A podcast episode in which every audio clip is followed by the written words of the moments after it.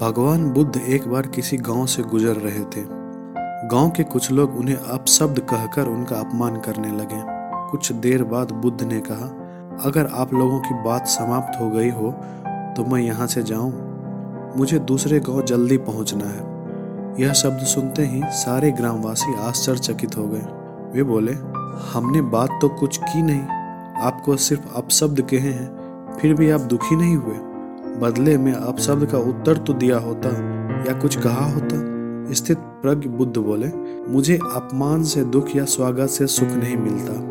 मैं तो अपने लिए भी सिर्फ़ एक दृष्टा मात्र रह गया हूँ। अब मैं आप लोगों के साथ भी वही करूँगा, जो मैंने पिछले गाँव वालों के साथ किया। कुछ लोगों के पूछने पर कि आपने वहाँ क्या किया?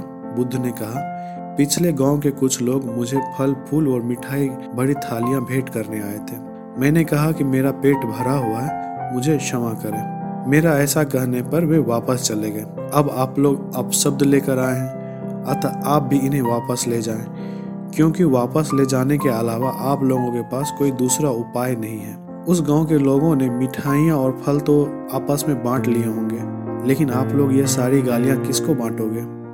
क्योंकि मैं इन्हें लेने से इनकार कर रहा हूँ। अपशब्द कहने वाले एक दूसरे का मुँह ताकते रह गए और बुद्ध अपने रास्ते पर आगे बढ़ गए।